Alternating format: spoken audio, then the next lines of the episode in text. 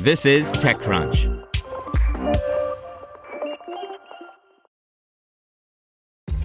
This episode is brought to you by ShipStation. You know, some things take a lot of work, like sending little robots to far off distant planets. And just as that's challenging, so too is running a successful e commerce business, especially when there's so much to do. So I want to introduce you all to ShipStation. Now, I love using ShipStation because of its easy to use dashboard, which makes managing orders and printing labels a breeze and super smooth. Oh, and the customer service is just out of this world. It's exactly what you need to help grow your business. Sign up for your free 60-day trial at shipstation.com slash technews. That's shipstation.com slash technews. This podcast is supported by Tools and Weapons, the podcast hosted by Microsoft Vice Chair and President Brad Smith. Each episode features insight you won't find anywhere else from the center of the conversation surrounding emerging technologies like AI.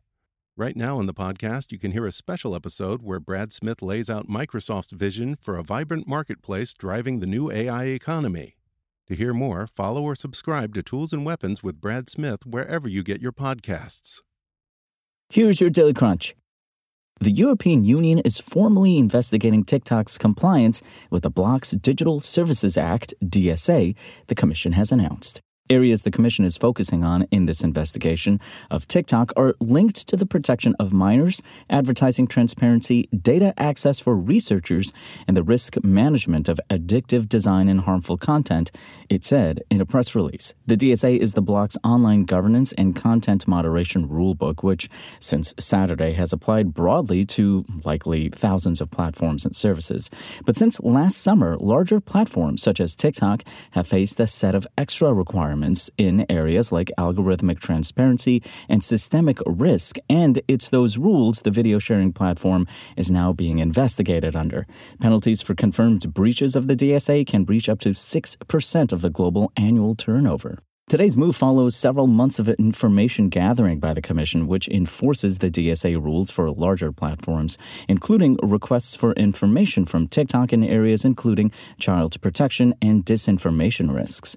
Although the EU's concerns over TikTok's approach to content governance and safety predate the DSA coming into force on larger platforms. And TikTok was forced to make some operational tweaks before, back in June 2022, after regional consumer consumer protection authorities banded together to investigate child safety and privacy complaints. The Commission will now step up its information requests to the video sharing platform as it investigates the string of suspected breaches. This could also include conducting interviews and inspections, as well as asking it to send more data. There's no formal deadline for the EU to conclude this in depth probe. Its press release just notes the duration depends on several factors, such as the complexity of the case, the extent to which the company concerned cooperates with the Commission, and the exercise of the rights of defense. Now let's see what's going on in the world of startups. While the food tech investment sector figured itself out last year, Miruku, a New Zealand based food tech company, was busy getting ahead of molecular farming technology. That proactive strategy put the company about three to four years ahead of emerging competitors. Miruku is not alone in using molecular farming technologies to create dairy products.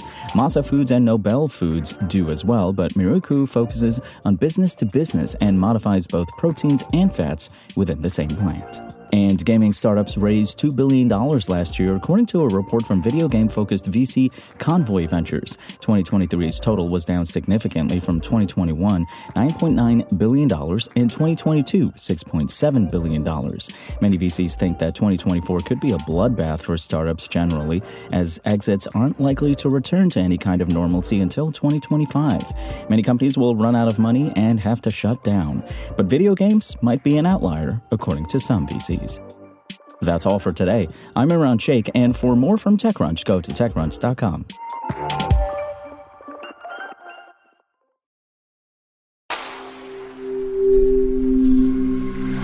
Spoken Layer.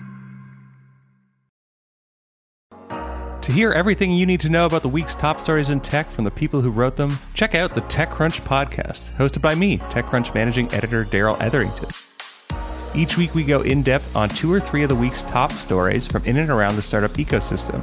and I'll be joined by the TechCrunch experts who covered them. They tell us why the news is so important and what they think matters most to you, our listeners, whether you're just interested in tech or that's where you make your living. New episodes drop every Saturday morning, so be sure to subscribe to the TechCrunch podcast wherever you listen to podcasts.